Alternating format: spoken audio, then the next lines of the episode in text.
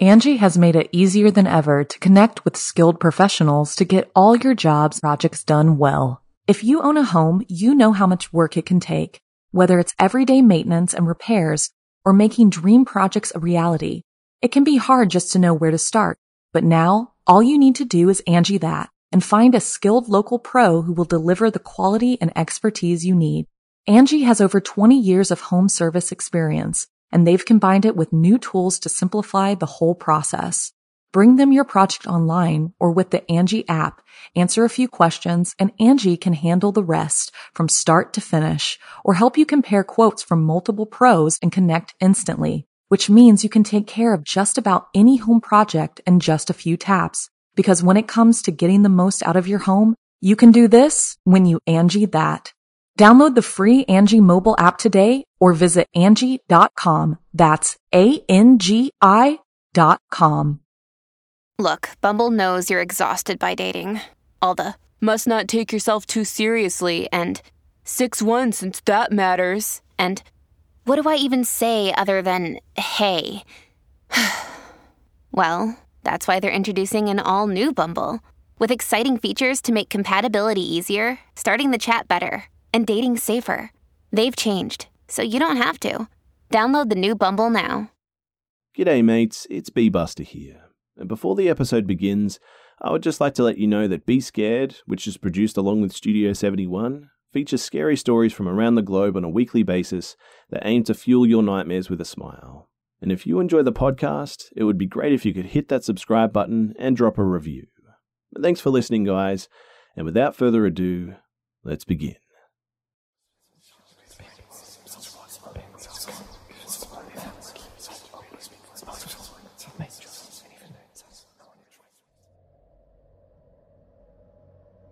This event took place in Germany in the summer of 2017. I was on a holiday with my family, parents and younger brother, and were due to stay in a small apartment for a few days near Lake Constance. After a long journey from England, we arrived at the destination, a small guest house with a few rooms and a separate apartment complex. As we arrived late, the kitchen had closed and we didn't have any food with us, so we had to skip dinner. We then went over to our apartment to unpack and just rest for a bit. Nothing seemed off about the apartment at first glance. Everything seemed to just be in order, and it didn't seem to have any bad vibe at all. I did notice, however, that the cable connecting the TV to the wall had been severed, almost like something had chewed through it or something. I didn't think too much of it, as the TV was quite small, and there probably wasn't too much in the way of any decent channels anyway. Once we had unpacked, we went to the bar around the corner that was open late for a couple of drinks. My brother and I had left our phones at the apartment, so I went back to retrieve them from the safe. And this is when things began to get a bit strange. So, I went over to the safe to get the phones. I had operated the safe before and knew the code and how to open it. This time, however, it just wouldn't open. I entered the code and pressed the unlock button, but nothing happened. I kept repeating this, and nothing happened, and while doing this, I began to get this feeling that someone was just standing behind me. But every time I turned around, no one was there. I was then overcome with this dizziness and almost a, an electric feeling as if I was being pumped full of electricity. It occurred for a few seconds. All the while, I felt as if I couldn't move and that someone was behind me. The feeling wore off, though, and I looked around to see nothing there. I tried the safe again, and this time it opened. I went back to the bar and I told my family what had happened. They were a bit taken aback and didn't know what to make of it. We all returned to the apartment, though, just before midnight, and that's when things began to get even weirder. So there were two bedrooms to this apartment. My brother and I were sharing one, and my parents were in the double bedroom. My brother complained that he felt sick and he went to go sleep with my parents. A few minutes later, though, he was being violently sick in the toilet. My mum was panicking because of the amount of sick that he was retching up. More horrifyingly, though, the colour of this sick was just jet black. He hadn't eaten much that day and he didn't consume anything of that colour, so it was weird. But he immediately felt better after the ordeal, and then we just all went to bed. Being someone who believes in the supernatural, but also being fairly rational, I tried my best to reassure myself that there was probably just a logical explanation for all of this. This was made difficult, however, by the events that followed. So, despite the windows being open, my room just felt unnaturally hot. The outside temperature wasn't particularly warm, so I found this somewhat strange. Seeing as I couldn't sleep, I decided to go on my phone for a bit. The Wi Fi, which had been fine earlier, just didn't seem to work. Most of the electric seemed to work one minute and then just not the next, and it could have been faulty wiring, maybe, but something just seemed off to me.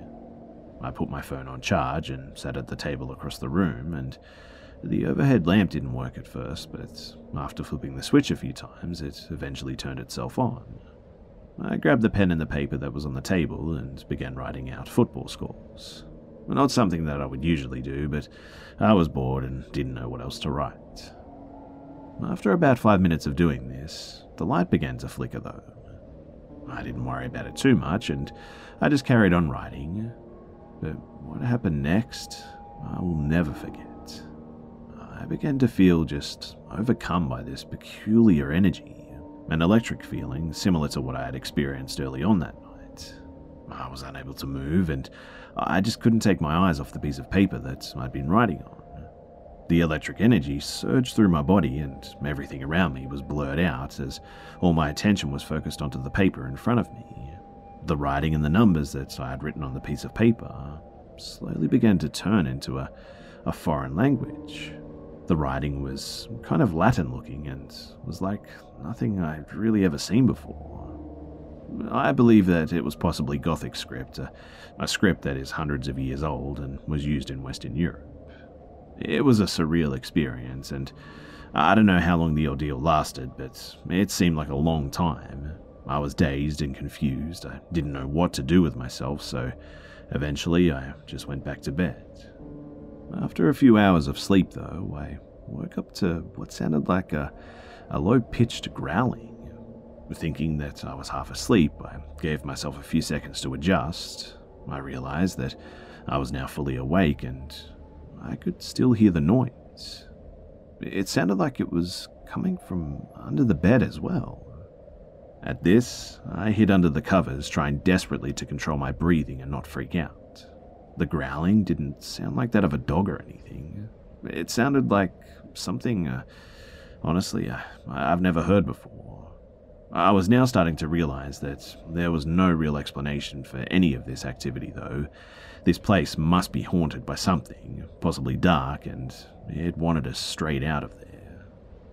But it was right when I was having these thoughts that that was when I felt air blowing on my feet, which were exposed to sticking out from under the sheets.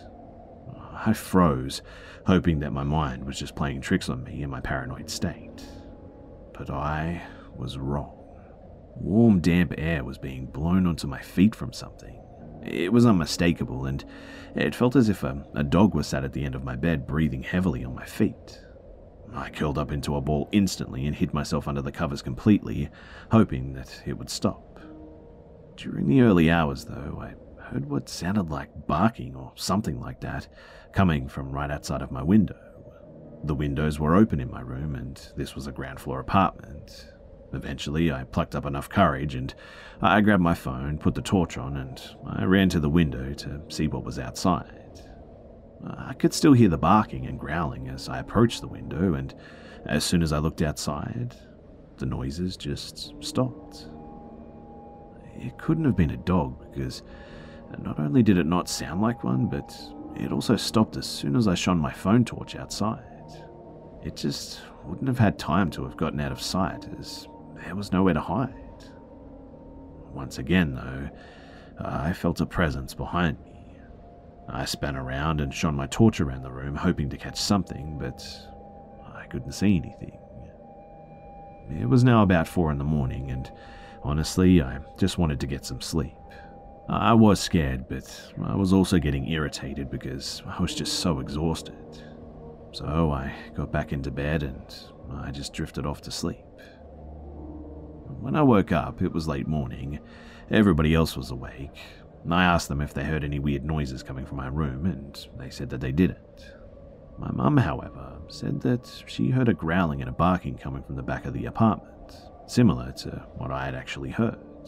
She said that she thought that it was probably just a dog and she just went back to sleep. She said that she also heard music coming from outside the window, and it was a creepy kind of melodic sounding tune being played on a string instrument of some sort. Everyone was growing tired of the place, though, and we all decided that it was best to just leave and find somewhere else to stay. My brother was still a bit traumatized from his ordeal the night before. He was also alarmed by what I had experienced and didn't want to stay another night. The staff back at the main guest house weren't happy that we were leaving and demanded that we pay the full price. My dad argued that the place was in a bad state, considering the appliances weren't working properly. He didn't mention the strange activity, though, and we eventually left that afternoon and found a new place to stay for the remainder of our trip. This place was bed and breakfast and was much nicer.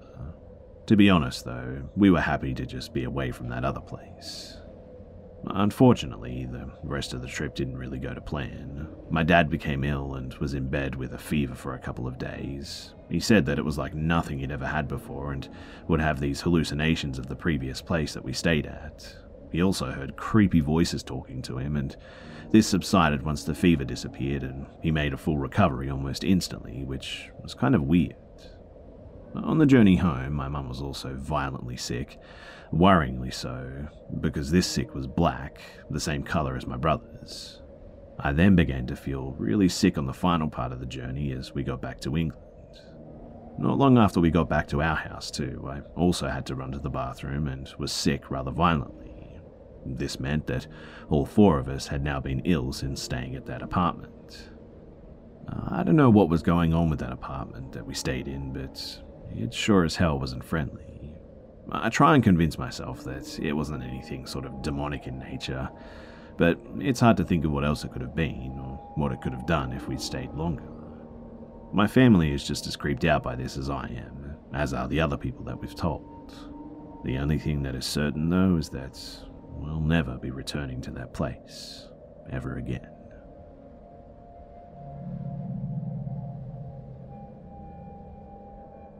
So, my dad has had several encounters with things that are not of this earth, as he likes to put it. He wasn't sure who to tell these stories to about his encounters. I haven't had any myself, so I'm a little skeptical, I must admit. But seeing how he speaks and what it does to him when he talks about it makes me believe it. Needing to get his experience out there, he has submitted MUFON reports and contacted others, and I also wanted to share it with others as he told it. So, this one took place near East Prairie, MO, on October 1st, 1987, the first day that he got to go bow hunting. With this encounter, out of many that I've had, me and Corky were going hunting. It was 3 am, New Madrid County, MO. My friend Corky was driving us. We were on a two lane highway. It was a bright, clear night, and as we topped a hill, there was a stationary object hovering about uh, 30 yards ahead. It was three feet off the road and as wide as the road. It was about 35 to 40 feet tall. It was in the shape of a crystal faceted diamond that sparkled every colour like a crystal when our truck's headlights hit it. We obviously came to a complete stop on the road. But then we crept towards the crystal slowly. It started to move, and we gave chase after it, it was a two mile straight stretch on the road. The craft stayed about 10 feet above the road, and eventually we lost the craft when it went over the trees on the levee at the curve of the road. We turned up at the levee that borders the Mississippi River. We park on the top of the levee at the hunting area. As I go to exit the vehicle, I see out of the driver's window a craft. It was hovering stationary, eye level, opposite a small thin tree line down the levee about uh, 40 feet away or so. We observed it for roughly 10 minutes, and then another pair of hunters came upon our location. When their truck got close to us, the object just blanked out, remaining in position but darkened to have no visibility except a, a shimmer of a blur outline from the moonlight, kind of. The truck parks directly in front of us, I tell my friend sitting next to me that it's still there, you just can't see it, and that the other hunters will likely never notice it. We exit the truck after the other hunters. We get our bows and equipment out from the back of the truck. All of us move down the levee, walking toward the wooded area with the logging road.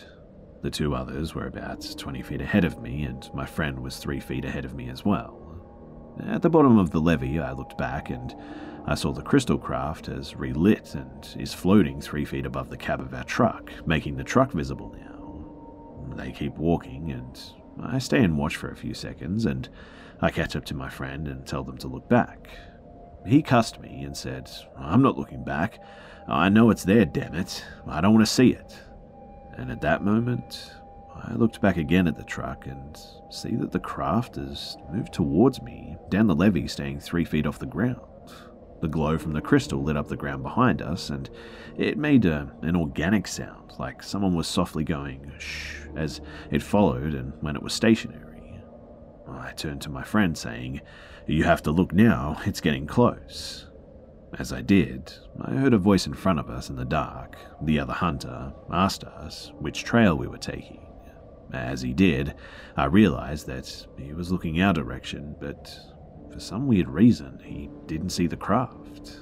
He had no reaction to it, so I immediately looked back to see that it had disappeared again. Then, as we got to the trail, my friend and I paused inside the tree line. I looked for the other hunters and See, the craft is on the other side of the logging road in the tree line, following the other hunters now. The ground and the trees lit up while the craft followed them silently, and that was the point at which I can remember coming from the hunt, with it being daylight now, and not even remembering going on the hunt. When we got back to, the other hunters had left, and for the life of me, I just cannot remember what we did during that hunt. It must have been about uh, 10 o'clock when me and Corky got back, though, and this was just one of the times that I've encountered these sorts of craft.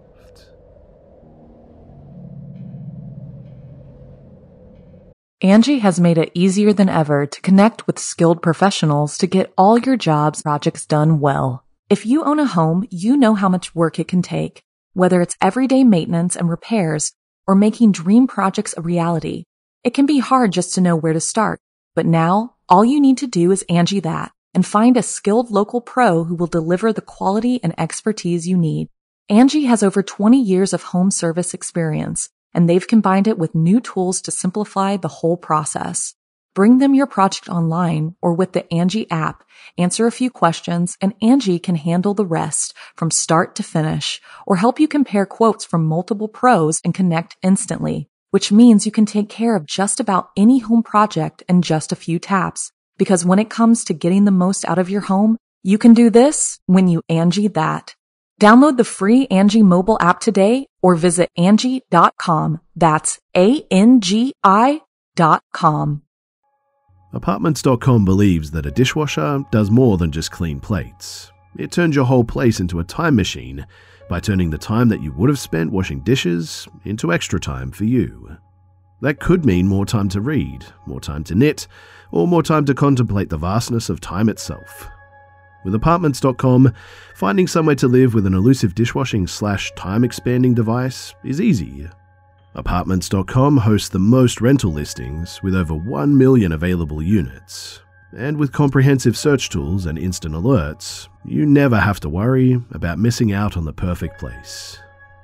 To find whatever you're searching for and more, visit apartments.com, the place to find a place.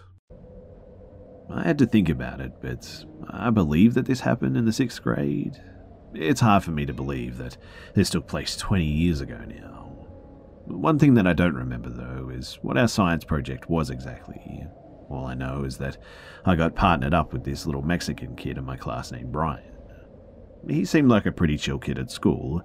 He was chubby, quiet, and kind of shy. But when I went to his house to work on our project for the first time, he was apparently much more comfortable and seemed to be very outgoing. He made jokes and laughed uh, a lot more than usual, he kept saying stuff to his mum in Spanish, and then they would both laugh at me, but I never thought that that was really mean or anything, and I would just laugh along, even though I have no idea what they were saying. Usually, right afterwards, though, he would tell me what they had actually supposedly said. And at one point, we were in his room, and he asked me to go ask his mum for lined paper. I told him that I didn't speak Spanish and he should go and ask her, but he said that he would just tell me how to say it. I don't remember exactly, but he told me to say something, and I said it, and then I went to go and ask his mum. I knew that something was off right away, though, just by the way that she looked at me, like I had said something really crazy. She grabbed my hand and walked me to the bathroom like I was a special little boy. And once we were in the bathroom, she pointed at the toilet paper with that confused look still on her face, as if to say, Where the hell else would it be? I was confused and could only speak to her in English while she spoke to me in Spanish, and we didn't understand each other. Soon we heard Brian having a hilarious laughing fit from the other room, laughing so hard like he thought it was the funniest thing ever. But I was pretty sure that it was only kind of funny. I wasn't worried though, and I just laughed it off like, aha, yeah, you got me. But eventually he became really excited to show me something. He told me that he would be right back, and then he ran out of his room. He was gone for a minute or so, and then he returned, telling me to follow him, and he was so sure that I was going to love whatever he was about to show me, so I was kind of excited too. I couldn't wait. We get outside, and he goes to this little shed and pulls out a lawnmower. He tells me to follow him, and he started the mower, began walking, and then gestured with his hand again for me to follow him. As we walked, we rounded a corner, and there on the ground was a net full of frogs. There was maybe 20 or more frogs in there, and I didn't have time to stop him. Right before it happened, we looked at each other too, him looking at me to make sure that I was looking, and me looking at him in just pure confusion. He pulled back on the mower, raising the blades, and then let the weight of the spinning blades fall down on the writhing pile of frogs. The mower bogged down for a split second, and there was a sickening wet crunching sound, followed by chunks being spit everywhere as he raised the blades back up. He raised the blades and then let them fall on the pile of frogs four or five times. All the while, he was just staring at my face and laughing maniacally at my horrified reaction. He released the bar and the mower went silent as he crumpled to the ground and began rolling around in the grass, just laughing his head off. A couple of frogs escaped without getting blended, thankfully, and a few more frantically scattered away from the mower, missing a few limbs. I just kind of awkwardly laughed with him and played along like nothing bad had just happened. I never really get disgusted to the point of throwing up, and it's actually hard to disgust me at all, but from that point on, I definitely knew that there was something seriously wrong with Brian, and until now, I've never really told anyone. I wouldn't say that I was afraid. It was just that I didn't think that it was a good idea to tell anybody what had happened. Not his mum, and not my friends, and not my parents, not my brother or my sister, and not even my best friend. I just didn't tell anybody anything about it, and Brian never did anything like that or mention it again. That I'm aware of, anyway. It was just the weirdest thing that I've ever been confronted with. They say that it's the quiet ones you gotta watch out for. I haven't seen him since sixth grade ended, but sometimes I wonder just what kind of person that he actually turned out to be.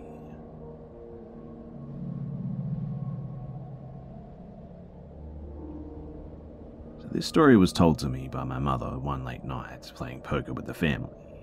I had an aunt and an uncle there who also corroborated the story. Later, my missing aunt also said that it was true, but my youngest uncle remembers nothing of it. So, this took place in one of the many houses that they lived in during the late 70s, as my grandmother was a high functioning alcoholic. My grandfather was also a high functioning alcoholic, but more of a loner type. Now, strange things started happening around the house, like light bulbs not working, being replaced, and then not working again the next day, but not looking burnt out, my mother was the oldest at 17 during this too, and then my uncle was 15, and my twin aunts were either 11 or 12 at this time. My youngest uncle, who is four years older than me, was one or two when this happened. And he kept waking up screaming a lot, and not on the normal whiny cry of a child, but a really wild screaming, drenched in sweat type of thing. And then it began to escalate. There was a basement in the house, and that's where my grandmother made them keep most of their toys. Like a playroom, kind of, because it was a full size basement that they didn't truly need to use for basically anything else. Eventually, my aunts and uncles would come home from school and find the room completely strewn about, though. Not broken or anything, but just the toys were scattered everywhere. And so they started getting angry at my youngest uncle, thinking that he was trashing it every day. But then they asked him about it, or showed it to him, and he just would deny it. Or how a young toddler would say, just no, no, no. Well, eventually, he stopped going down there altogether, screaming and such when anyone took him down to play. For a visual, the staircase was against the wall of the living room and not separated by a wall. The basement door is on the wall the staircase comes from, and it's close to the opposite side of the room. One day, my oldest uncle was coming down the stairs when he said that he noticed something out of the corner of his eye. He said that he saw a strange looking girl standing in front of the open basement door and immediately thought one of his sisters was messing with him. He said something along the lines of, What the hell are you doing? Trying to be scary or something? And turned on the stairs to squarely face her, but as soon as he completed his sentence and was turning, she looked up at him and shot backwards through the basement door, and it slammed shut. He couldn't recall details of her face, but he had a lot of details on how she flew backwards. He said that it was like she just went backwards, shoulders first, facing him without making a single sound and without moving any part of her body. He said that he was scared shitless, ran back upstairs to climb out of a window into the porch roof, he jumped down from there and ran to his friend's house where he told them what happened. He said that they didn't believe him, the parents saying something along the lines of, Yeah, yeah, if you have trouble at home, you can stay and tell us what really happened when you're ready. But this is where the story gets even crazier because they went to the town library to look through old newspaper reels on that projection machine. I forget its name, but it took three of them.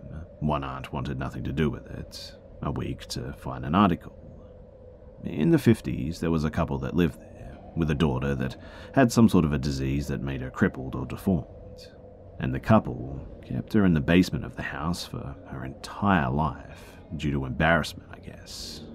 But no one knew about the little girl's existence until she died in that basement. And they did a story about the mysterious deformed girl found dead. It didn't even say what disease she must have had or anything, but detailed everything else as the couple was in trouble. At first, I had that shocked O face, before sliding back to a sly grin looking around at them, saying, Ha, you all are just trying to scare me. And well, if I'm being honest, it succeeded, and then some, as a week later, my mother took me to the library. She knew exactly where to grab the story and showed it to me, I was legitimately scared as I felt to confirm my suspicions about the paranormal because I was a scary movie junkie. I just remember my hand shaking as I was rewinding the film with the dial, and to this day I believe that this story is actually true. And my aunts and uncles will all swear to all these events to this day, and, and not even close to a joking way. Though one aunt, as I said before, merely lets the others talk about it, not wanting anything to do with it, so I don't know. I believe it, and it's a bit of a creepy story.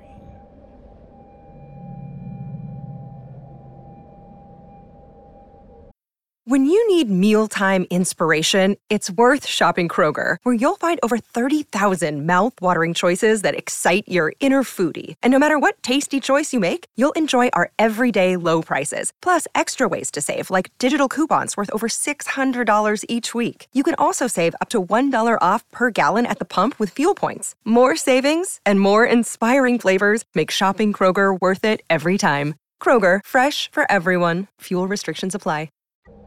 I was visiting my friend in Budapest that was working at a hostel. We ended up going out and drinking pretty heavily and meeting these two girls. We hung out with them through the night and offered to walk them back to their place.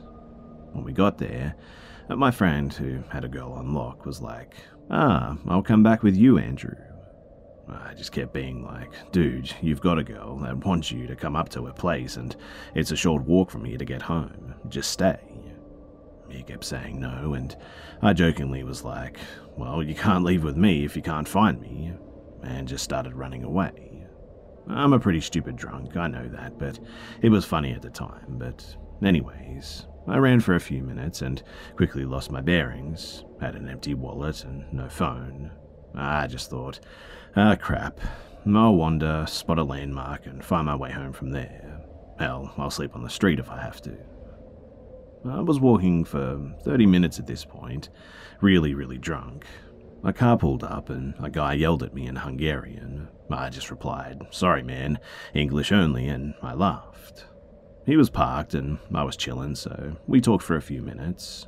He seemed alright and was like, Dude, I can take you back to your hostel if you'd like. I said yes to this and I went to hop in the back. And there were two guys back there that I couldn't see through the tinted These guys were both super tatted up and very thug looking.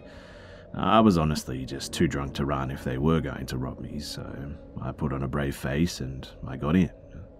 I'm sobering up really fast. They start driving, and I immediately realize that something is definitely going on. Basically, Budapest was two separate cities on either side of the river Buda and Pest. We were on the Pest side, with most of the clubs and such, and we almost immediately crossed over, and I knew that I didn't live on that side. So I was kind of like, uh, hey man, uh, my hostel's in Pest. Why are you going into Buda? And they all just laugh and go quiet again. Finally, the driver pipes up and says, Hey man, no one knows where you were tonight. What would you do if we tried to beat you up? And they're all laughing. I check my door handle and it's child locked. I kind of feign being sick and roll down my window, slightly leaning out, the whole time they're talking, saying that they could kill me and no one would even know, that I didn't even know where I was. I just remember looking at my feet and being like, if you guys try anything tonight, I, know you'll hurt me or maybe even kill me, but I promise that I'll kill one of you with me. I swear on my life that I'll make it happen. And they laughed. We keep getting further out of the city, almost to the point of no buildings. We keep going back and forth with the threats when we hit a red light. Everyone in the car was kind of at ease since they thought that I was too drunk to do anything. I leaned out the window, grabbed the handle from the outside, popped the door open, and I fell backwards onto the pavement, rolled, and just started running. The car was stopped for a second, but I was shouting, so they just peeled away. It was around 4 or 5 am at this point, and I find some guy playing Pokemon Go. This was like when it was peak time, so there were a lot of people out there who looked terrified that this bleeding drunk guy is approaching. I explain my situation though, and they're super sympathetic. But they call me a cab, and I take the cab back to the hostel. All I had was 20 Canadian dollars in my wallet, and I beg the driver to just take it. He does, I get to my room as the sun rises. My friend asked what happened, and apparently I just said that got kidnapped, uh, sleep. Uh, I'll tell you tomorrow, alright? And passed out in my bed.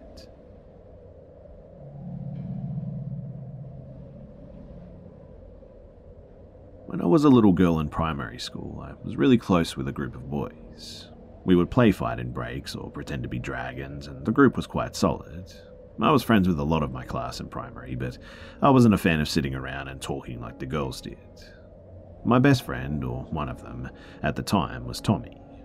I don't remember too much about him, but we had been friends since year two.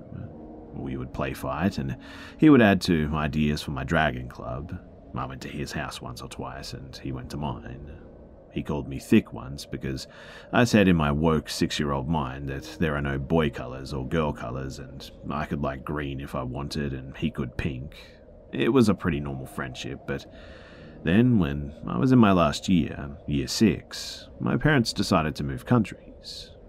On one of my last days, Tommy confesses his feelings for me, very awkwardly, like a little boy would, and I played it off just as awkwardly, I think in my memory that I pretended to say to him that I thought that he was talking about another girl. And well, I moved, and as expected from anyone other than me, I didn't remain in contact with a lot of my class, including Tommy. Life went on as it does. I went through high school and made new friends. Tommy requested me once on Facebook when I was 15. He was using a fake account, which was a little weird, but I didn't think much of it. He sent me photos of himself telling me that he was trying to get into modeling. Not something that I expected from him, but I was supportive nonetheless. In fact, I remember thinking that he was kind of attractive and showed my friends for opinion. Besides that, though, there really was no more conversations with Tommy, and we continued to just live separate lives. That is, until I moved back to my home country. I followed my parents back home after staying behind for two years. I was 19, turning 20, and was excited to build life back home. It had been so difficult by myself, and I had no other family in the country, and had just split up with my ex for four years. I was doing okay. I had gotten a new job, entered a new relationship, moved into my own place. I was starting to feel established in my life. I had met up with a few old friends from primary school. Nothing too exciting, just more of where they are now type thing. I just love getting to see who all these kids had grown up to be. That is, until I got a message request from Tommy.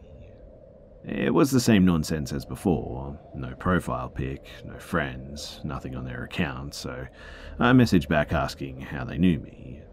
Sure enough, he said that we went to primary school together. The conversation started normal, asking how each other were and what was new. Then he asked me, Whereabouts are you? Do you want to meet up? Now, there was nothing unusual about these messages, but the vibe that I got just wasn't comfortable. I said that I was busy and would happily organise when things had calmed down. He began to talk about how he wanted to go into working with cybercrime and terrorism, telling me to watch Mr. Robot and how realistic to his job that would be. I got busy and eventually I stopped responding, to which he said, Are you going to respond or what? That bristled me a bit, so I replied saying that I didn't appreciate his tone. He apologized and, in the same message, asked where I work and that he would like to see me. My bad vibes picked up again, though. Usually I don't care about telling people where I work, but this time I made sure to be as broad as possible, saying that it's just in a shop in town. It would be cool to catch up when I'm not busy. I'll just have to check with my boyfriend that he's cool with me meeting up. And instantly, he got defensive, asking if my boyfriend was in the country, telling me I'm not property, so I should do what I want. He sent multiple messages how it's beyond him why I would have to check since I'm not even married. I didn't respond to any of it, but the next day he apologized and said that he was just jealous and depressed. I pointed out that it had been 10 years since I'd seen him, so his jealousy just made no sense. He said that it was my loss if I didn't see him, and I didn't respond. But then it was I'm free any time, I didn't respond again. And suddenly, he messaged me saying that he was going to hack my details and sell them on the darknet if I didn't respond to him. It was at this point that I just blocked him. I was rather amused at the entire situation, if I'm being honest, but then I got a message from a random girl, obviously a fake account with no friends or photos, bar the online selfie that looked like it was straight out of Tumblr or something. And the message read, you blocked me, you dumb cow. You know who this is, and I'll find you. I laughed it off and I didn't respond, but then he started commenting on my profile pictures, calling me a slag and a whore and all of that. Then came the multiple accounts, request after request popping up, all called, I'll find you. It was at this point, too, that I was beginning to get pretty freaked out. But for the sake of poor timing, though, a silver beat up car started patrolling my street at night for some weird reason. I live in a complex on the third floor, so it's a shared driveway, and this car would drive into my parking lot, stay for two minutes, and then just drive away. It did this routinely for a few days, and uh, I don't know by any means if this is Tommy or not, but the timing was way too close, and it really did creep me out. After a while, I didn't see it again, so I assumed that if it was him, he must have given up. Either way, though, every time that he's tried to contact me, I just block him.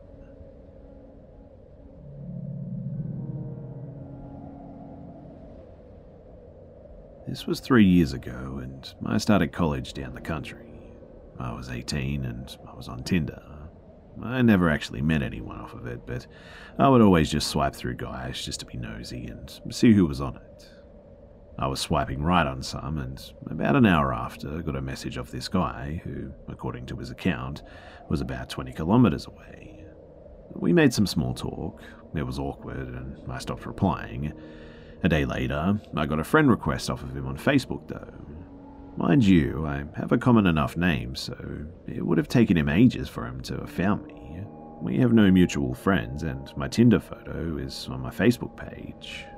The only thing that I had on it was the university that I was attending, so maybe that's how he found me, but I don't know. I then quickly got a follow request on Instagram, and he somehow found my Snapchat username as well. I don't have it on my social media, and it's a variation of my full name with extra added in vowels and an underscore. I was freaking out at this point because that was now a lot of information. I messaged him asking how he found out my full name, though, and he just replied with, I think we have a connection. I really want to get to know you better. I unmatched him, deleted my Tinder, and blocked the accounts that he tried to add me on all social media with. And after that, it was quiet for a few months. I was staying in digs and was knuckling down as I had a lot of assignments from the get go. This was towards the end of November. I had no assignments due for two weeks, so I decided to go out with some friends. One of my friends stayed in student accommodation and the other one was commuting, so she was staying with the other friend. I decided to walk back to my digs as my landlady would probably freak out if I wasn't home that morning, and I really wished that I got a taxi instead. But my walk back was about 15 minutes from the local nightclub that we were at. It was about 3 a.m. at this point. I was at the front door of the house opening up. The door was annoying as it had two different locks and had to pull the handle towards myself to help open it up. It's also tough when you're tipsy and trying not to wake up the family that you're staying with. But anyway, as I finally unlock the door, a dark car pulls into the housing estate that I'm staying in. It's quite big and has a big green area in the middle for children or people to play with their dogs. The car comes towards me, so I quickly get inside and I lock the door. The car pulls into the driveway of the house that I'm staying in and just kind of sits there with the full headlights on. I'm there, kind of shaking a bit, too afraid to move from my crouch below the door position as there's frosted glass about halfway up from it as I get the courage to go upstairs to look out my bedroom window to see who it is. The car pulls out of the driveway and speeds away. A few days later, I get a friend request from the creepy Tinder guy on a new Facebook profile, as there were no photos on this account, just the same name. And again, I blocked it. It was finally enough, though, that it caused me to transfer universities the following year. And thankfully, I haven't heard anything since. I don't know if it was just bad timing or if it was that creep on Tinder that sat in the driveway, but it was petrifying nonetheless. I guess if you can take anything from this, it's be careful who you let in on social media or dating apps, and also what information you may have up.